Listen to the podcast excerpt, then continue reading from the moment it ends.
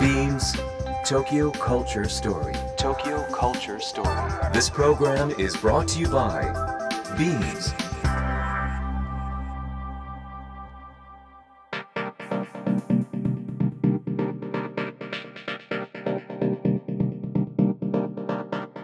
ビームス東京カルチャーストーリーの土井地博です、えー、11月中旬ですか。ちょっと寒くなってきましたね。あの僕あの前も四季が好きだという風な話をしてましたけどやっぱこの秋っていうのがですねちょうどこう肌寒くなって上着を着たくなったり足元変えたくなったりという部分で好きな季節でございます。皆さんどういう風な洋服ですとかですね気分でいらっしゃいますでしょうか。さて、えー毎回さまざまなジャンルのイノベーターとともにお届けするこの番組「ビームス東京カルチャーストーリー」ですが今月のテーマは「映画で未来を語ろう」先週に引き続きゲストにキーボーディストプロデューサーの菅佐野さんをお迎えしています今週もどうぞよろしくお願いしますしくお願いします。カンサムです。Imagine the culture of the future. Beams Tokyo Culture Story. Tokyo Culture Story. ビームスファッション現代においてそれは単なる服の話ではなくテクノロジー教育食アート音楽スポーツビジネスなどとソーシャルに結びついた私たちの生活に深く関わる文化ファッションを通して文化を作ってきたカルチャーショップビームスが描く。これから。そして未来は。ビームス。東京カルチャーストーリー。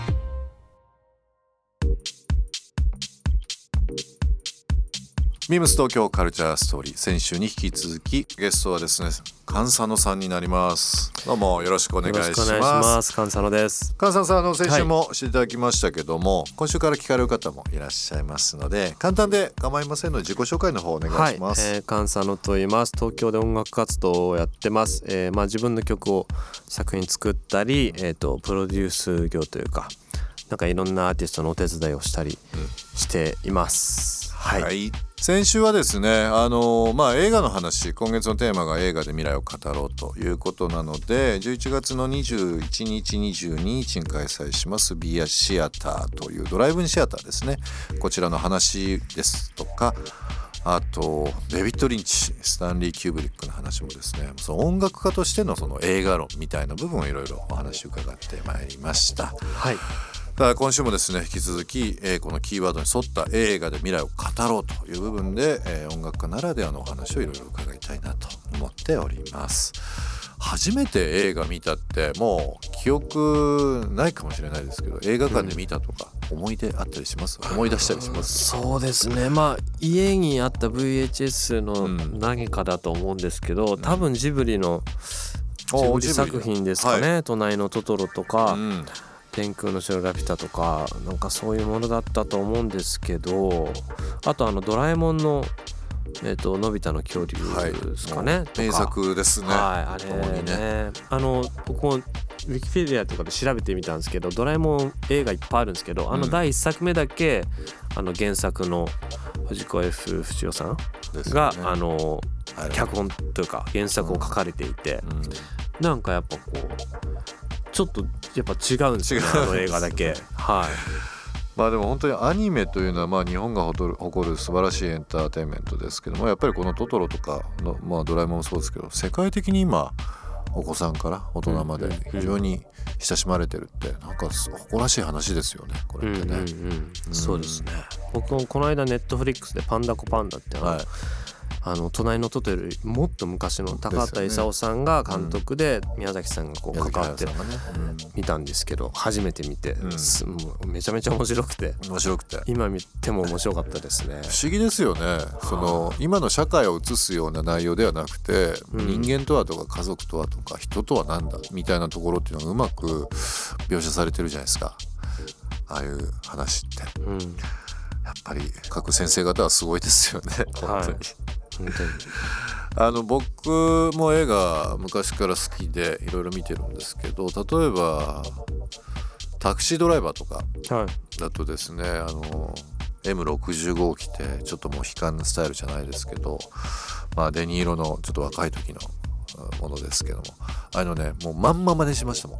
髪型も格好も。あそうですか、うん、まああのタクシードライバーではなかったですけど、はいそういうスタイルとか好きだったりとかね。映画うんファッション誌とかよりもやっぱ映画で影響を受けることが多かったなと思いますねファッションって。ですその映画を見てファッションを真似てみたりとかってことですかありますね。まあまあ同じアイテムっていうのはなかなかあの揃わないものが多いとは思うんですけど、うんうん。やっぱりなんかこう昔のスティーブ・マック・イーンとかもそうですけどなんかあデニムってこうやって着るんだとかジャケットってこうやって羽織るんだ T シャツってこのボリュームなんだとかいろいろ考えちゃいますしね、はあなるほどあとはもう80年代90年代の MTV のまあそういういわゆる PVMV みたいなやつを見てやっぱりブラックカルチャー好きだったりとかしますし、うんうん。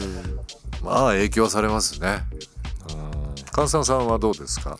僕はまあ先週もちらっと話したんですけど例えば「バック・トゥ・ザ・フューチャー」とかうん。小学校の時初めて見たんですけど、あのチャック・ベリーの「ジョニー・ビー・グッド」っていう曲をこう、うん。主主人公がこう生演奏するんですけど、そのかっこよさにやっぱこうしびれて見れまね。まあ本当にこうなんていうんですかね。洋楽のロックの原体験だったと思うんですよね。だからこう自分でちょっとこうギター弾いてみてなんかブルース弾いてみたりとか。やっぱそういう音楽の影響とか映画からあったかもしれないですね。ブルース・ブラザーズとか。ブルースブうラザーズ。んなんかあった気がしますね。なんかあのーマイケル・ジェ・フォックスもそうですけどやっぱ洋服とかあのロック、まあアメリカって感じの部分がちょっと衝撃的すぎますよねあのうん初めて見た時はね。うん、やっぱ子供ながらにかっこいいと思いましたね。思いましたよね。うんあとなんか映画で思うのが例えばそのブラックミュージックに代表される、まあ、ニューオーリンズですとかああいうそのジャズなところですとかあとはまあブエナビスタとかもそうですけどああいうこうキューバンミュージックとか、まあ、中南米とか南米とかみたいななんかこう普段映画から知るこのリズムうんなんかアルバムを買ってというよりはなんかその世界観映像を交えて役者さんえー演者の人からもこう伝わってくるような雰囲気を含めてあキューバっていつか行ってみたいなとか、うん中南米行ってみたいなっていうのはなんか若い時とかにずっと思ったりとかしてましたよね。はい。うんなんかあんまり聞いたことないような音楽だったね当時は。うんうんうんうん。そういうので映画とかも覚えてますけどね。はい僕もあの「天使にラブソング」をはい。初めて見た時もびっくりしましたね。なんかゴスペルの初体験というか、うん。あこんな音楽があるんだっていう、でうん。なんかやっぱサントラの CD とか買ってうん。聴いてた記憶がありますね。いまだになんかこう最新映画とかまあいろいろ見られる中ではい。ファッション真似したいなっていうのはあったりとかしますか？あんまりないですかね最近ないですか？うん。映画まあもちろん見てますけど、うん。そうですね。なんかやっぱりこう見るタイミングというか、うん。10代とか20代の頃にねこう体験したことってずっとその後残ってくんでうん。僕今もう30過ぎてやっぱそういうこう衝撃を受けるようなけうん。体験っていうのはなかなかできなくなってきてますよね。なるほどね。うん。あのリスナーの方にですねいろいろ今コメントをいただいているんですけどもそのはい。ファッションという部分で、えーメールをちょっといただいているんですがちょっと読ませていただきますね。はい。えー東京都、ね、練馬区中さんからですねファッションで影響を受けたというか勉強になったのはオードリー・ヘップバーンが出ていた「パリの恋人」です。えーとにかくどこを切っても彼女の可愛さ着こなしはもう眼福でしたという部分でもう確かに本当にこのメッセージにもありますけどもヘップバーンって、えーあの初めて見た時もそうですけど今もそうですけどヘップバーンはヘップバーンでありもうそれ以上ない可愛さ綺麗さだなっていうふうには今でも思いますけどね。ヘップバーンとかどうですか？なんかこう印象。はいや僕あんまり見たことないですねあ見てないですか？は。はい。僕が言うなって話なんですけど、メロメロになりますようん。可愛さに。ううん。んなんて透き通った目で可愛らしい笑顔なんだっていうふうには思いますけどね。まあ時代を感じさせない着こなしに憧れます。ということで中さんにもコメントいただいておりますが、まあ、特に女性はねこのパリの映画とかっていうのはすごく好きな方多いですけどもね。ぜひぜひあのパリの恋人、まあ、あとはまあローマン休日もそうですけども、はいはい。名作いっぱいありますのでぜひぜひご覧になっていただきたいなと思っております。菅さんさんの映画の話意外だったのはこの「隣のトトロドラえもんののび太の恐竜」っていうのはありましたけども確かにでも言われて名作だよなっていうふうにはうん思いました。なんか青春時代ってやっぱりいろいろ影響を受けますよね、うんこういったものでね。いやそうですね。うん。やっぱりこう10代の頃特にこう見た映画とか聴いた音楽の影響って本当にずっと残っていくんでうん大事だなって思いますね。大事ですよはい、なんかそれはあの我々の次の世代とかもそうですけどもいろんな部分で長く共有していきたいなと思うエンターテインメントの一つだと思いますけども。えー、と11月25日にリリース、えー予定という、えー、カンサノさんの新しい5枚目のアルバムになりますね「スザンナ」というタイトルがありますけどもこちらの曲もおそらく披露いただけるんじゃないかなと思っておりますがその、えー11月21日土曜日と22日にですね、えーとイベントがあるんですよね。はい。カンサノさんもご出演いただく、えー横須賀市神奈川県ですね。横須賀市長井海の手公園特設会場にてドライブインシアター B シアタービームスの B ですね。B シアターを開催します。えー上映映画などは詳しくは B シアターの公式ホームページをご覧ください。なんと,、えーと2回ですね21日土曜日菅佐野さんのライブがあるということで、はい。1回目は4時を予定。あと2回目は、えー映画が1本終わってからですね7時40分からということでこの2回のライブということと、我々のトークショーもあるとすいうこごいですよねとですね。そのトークショーとライブと映画がセットになってるってことですね。そうです。盛りだくさんですねこれはねなかなか。でもドライブシアターってはい。あのまあもちろんこのコロナ禍ですけども最高のコミュニケーションだと思うんですよね。うんうん。ちょっとあの家にずっといるわけでもなくて、まあ、ちょっと車で都内まで行って、はい。と東京からだとちょうど1時間ぐらいで着くと思うんですけどね。うん。で映画を見てガンさんさんのライブを見て、はい。我々のトークも聞いていただくとはいいうことで、はい、いや素晴らしい企画だと思います本当に。僕あの今年やっぱこう家で映画を見る機会が多いんですけど、うん。改めて思ってるのはやっぱその家ってこう例えばネットフリックスとかで映画見てて、はい。ちょっとトイレ行こうと思ったら一時停止できるじゃないですか、ちょっと喉乾いたって言ったらビール取りに行ったりとか、でもこう外に映画館に例えば見に行ったりすると、そういうことも当然できないわけじゃないですか、うんうんこう映画に集中せざるを得ないっていうか、うん。なんかそういう状況作りってめちゃめちゃ大事なんだなって思ってて。大事ですよね、はい。で特にねやっぱこうあの長い映画とか見れなくなってきてるんですよ。あんまこんなことここで言ったらあれなのかもしれないですけど。やっぱこう10代の頃とか23時間の映画見れてたのがもうちょっと2時間半とかになるとしんどくなってきてる部分が正直あってうん。だからこうこう家でこう集中して見るのがはい。難しくなってきてるんですよね。えだからやっぱそういうこう物理的にこう外に出てもう映画を見るしかないみたいなえ集中するというね。状況を作るっていうのは、んん。だから映画館とかまさにそうなんですけど理にかなってるというか大事なんだなっていう。大事ですよね、はい、うんそれがなんかやっぱその映画の体験のその濃さというかうん。密度の濃さだったりうん。なんかうんそこにこうつながっていく気がするんでうん。うんなんかこうライブとかもそうかもしれないですけどね。何かそこで、えーはい。経験をする集中をしてというものって、今ちょっとこう体験がなかなか薄まってきてるというかできない状況なのでまさにね今映画館のお話だとかこの「ドライブシアター」っていうのは同じ映画なんですけどちょっと違う体験とかうんうん。ちょっと忘れてた自あの私みたいなのが思い出せるかもしれないので、うん。ぜひぜひ、えーお楽しみいただければなとはいそうですね。思います。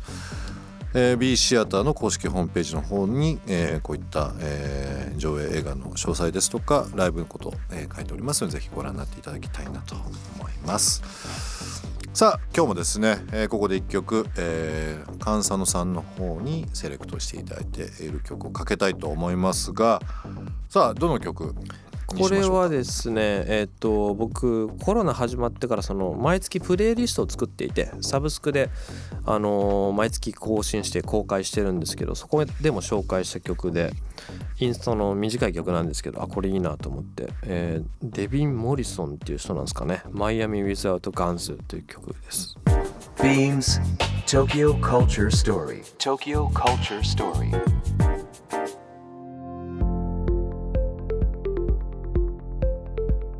ビームス東京カルチャーストーリーゲストに菅佐野さんをお迎えしております、はい。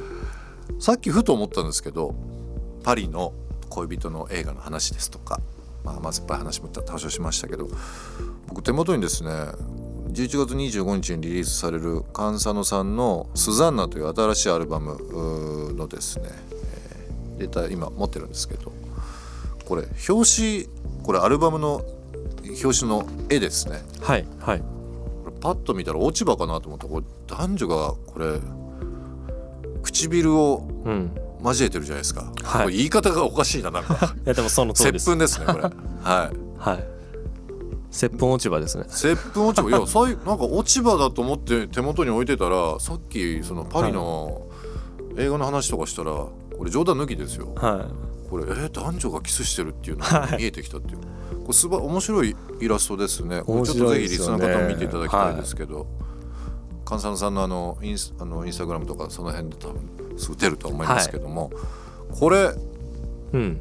どどなたがこれ書かれたこれはですねまあコロナ中にあのインスタのイラストレーターこう方と知り合って。うん、インスタ上で。ではいお願いしたんですけどなんかの時に確か僕の絵を描いてくれてタグ付けして。あそうなんですか、はいそれで知ってなんかまあそういう出会いって結構 SNS 通じて最近多くて。えー。あの去年はダンサーの方とそうやってこう知り合って今年作った PV に出てもらったりとかしたんですけど。すごいよ面白いですよね SNS は。本当に。僕の周りでもですねカメラマン採用する時はあのインスタ上で募集してであそうなんですね。やで今までの作品とか世界観わかるじゃないですか、はいだからそういうのであの募集して一緒に会社立ち上げたりするチームもい。たりだとか、あそうですか。2人で会社ですよ。2人って言ってもそのインスタ上の2人をピックアップしてですねこの2人は A さん B さんは会ったことないんですよまだ。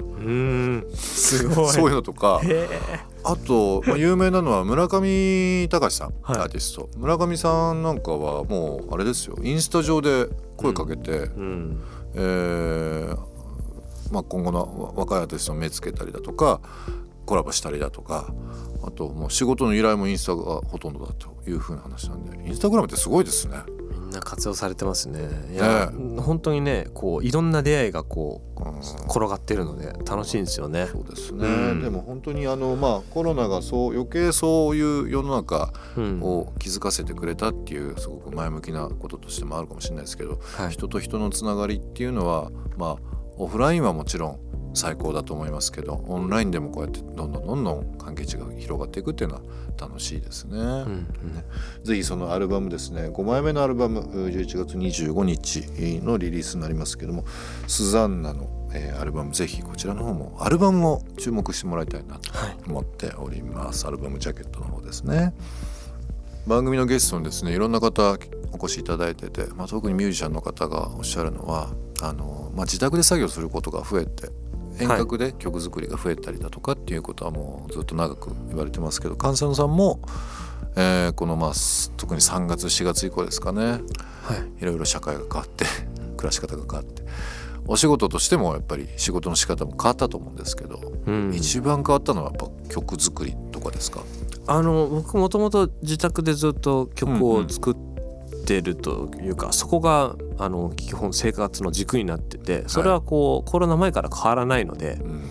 あんまり変わってないんですけどただその去年まではやっぱりツアーがあったんで、全国回ってフェスとか出たりとかっていうのがこう、毎月必ずあの地方に行ってたんで、それができなくなったっていうのはやっぱり大きくて、こうやっぱりずっと家にいるとこう煮詰まってきちゃうんでやっぱたまにそういう外のに出て仕事をすることでこう気分転換になってたんですよね。ますよねやっぱりね。うん。そういうなんかバンランスが今年崩されちゃったので、うん。まあ春ぐらいとかね特にこう辛かったですけどねなかなか。なんか始めたこととかあります？こういう状況で家にいることが増えたとか。あのー料理されたりとかいろいろあるんですか？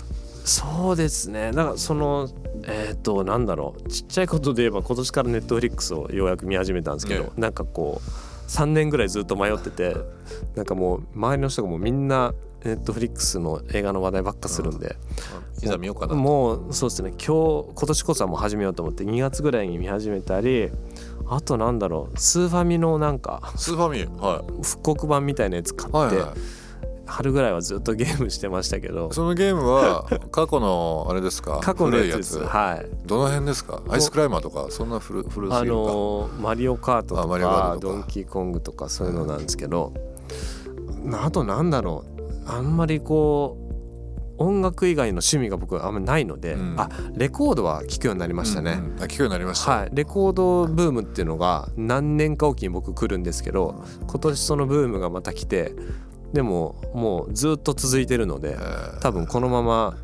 レコードは聴いていくんでしょうね。毎朝聴いてますね。なんかあのーそのプレスの枚数はもちろんですけどその出荷数とか過去最高なんですよね。今バイナルというかアナログは。海外では特にそうみたいですね。ねえそうですよね。はい。うん。日本でもまた来ないかなと思いますよ。なんか僕も大好きなんで、うん。レコードは。はい何とも言えない味わいと、うん。あのわざわざそのまあカメラも僕好きなんですけどやっぱりこう、うん。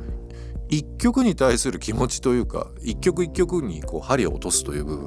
はい。あの便利な部分はもちろんありますよ。その、えー音楽配信だとかもうすぐもうポケットというかうん。スマートフォンの中ですぐ見れるっていう聴けるっていうのもあるんですけどあの一曲にこう針を落とすとかフォーカスをこう合わせるとかってちょっとまた違いますよね。あれなんか、そうですね。なぜにレコードはいいんでしょうか？うん。まあ音も当然違いますし、うん。その針を落とすっていう行為もそうですけどやっぱこうね音楽に集中するというかうん。できるこう行為だし、うん。あとその体験の何ていうんですかね密度というかうん。がやっぱ違うんですよね、そのスマホのスピーカーで聞くのとやっぱり違うので特にこう、まあ僕古いジャズとか好きなんで、うん。60年代とか70年代のジャズとかソウルとかのレコードよく聞くんですけど、うん。なんかレコードの時代の音楽はやっぱレコードで聴くのが一番こうう,、そうね。しっくりくるんですよね。確かに。うん、あのーリスナーの方にですねちょっと面白いメールをいただいてますのでここで紹介したいなと思います。ラジオネームモーリーさんからです。自分の人生に影響を与えた映画はないんですがミュージシャンの人生を描いた作品をよく見ます。いいですねボヘミアン・ラプソディやジャージ・ボーイズジェームス・ブラウンやボブ・マーリーエイミー・ワインハウスの作品など知れない一面が知られて聞こえる音楽が変わる感覚が面白いですと。えー、カンサンさんと同じですけども最近はネットフリックスの番組にハマってますと。はい。いうことで、はい。いろいろな人生、えーミュージシャンの反省や、えー事件などいろんな形で分析するのをえー見る見ながら家に帰るのが習慣ですということですね。いつも寝不足ですということですが確かにこのあのミュージシャンの知らない部分はいはい。なんかこう映画化されたりネットフリックスもよくねドラマ化したりとかしますけど、面白いですもんね、ああいのってそうですね。うん。はい。えーゲストの菅佐野さんにもお渡しいたしました。番組特製ステッカーがあります、ビームス東京カルチャーストーリーの。今リスナーの方こちらの方をお渡ししたいなと思っておりますでも本当にあの毛利さんのうん言葉にもありましたけどいつも寝不足になっちゃいますと。いうことで。時間が足りないですよね。はい、そうですネね。ットフリックスなどを見ると。う。うん。ん僕もあのその緊急事態宣言中春ぐらいはあのウォーキングデッドってドラマずーっと見ててシーズン9ぐらいまであるんですけど数週間で全部見ちゃってうん。もうすごい夜更かしになっちゃいましたね。ウォーキングデッドなんかも特にそうですけど。あのみ次見たくてしょうがないはい。衝動がすごいじゃないですかわかりますわかります。ずっと見ちゃいますよね。ずっと見ちゃいますね。えうんうん。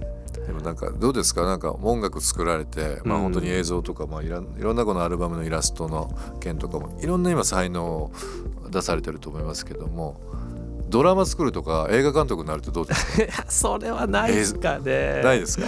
作る側はうん。僕はやっぱ音楽しかできないんでなんか音楽でこうできることがあれば関わってみたいですけどまあそういうのありますけど、うん。映画のサントラとか、ね、ううん。ん、仕事されてますけどね。はい。まあでもこればっかりはあれですか。音楽というのはもうね切るに切れないもんなんで。ちょっとこう僕はあのいろいろお話伺ってて菅佐野さんのはい。作る映像はどんなんなんだろうとか気になっちゃいますけどね。うんうん。音楽というのはすごくはい好きでいますけども、ありがとうございます。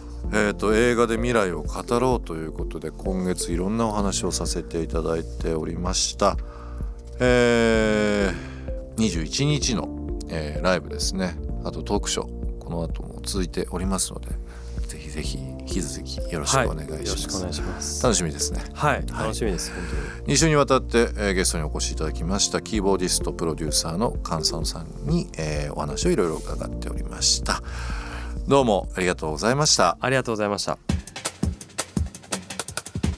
Beams Tokyo Culture Story. Tokyo Culture Story. This program was brought to you by Beams. ビームス東京カルチャーストーリーお届けしたのは菅佐野さんでグッドラックでした。2週にわたりゲスト菅佐野さんをお迎えしましたが皆さんはいかがでしたでしょうか？音楽はならではのこの映画の目線ですね。あとはまああの音楽大学ご出身ということもありますのでいろんな音楽のジャンルをですね、えー私もですね興味津々で聞いておりましてお話しさせていただきました。さて来週は映像作家の林京太郎さんをお迎えし今月のテーマ「映画で未来を語ろう」についてさまざまな角度からお話を伺います。林京太郎さんに直接聞いてみたいことご自身が思う映画の未来についてファッションや生き方で影響を受けた映画などぜひ教えていただければなと思います。メッセージは beams897-interfm.jp beams897-interfm.jp もしくはツイッターでハッシュタグ beams897 と beams のラジオをつけてつぶやいてください。beams897 と beams のラジオになります。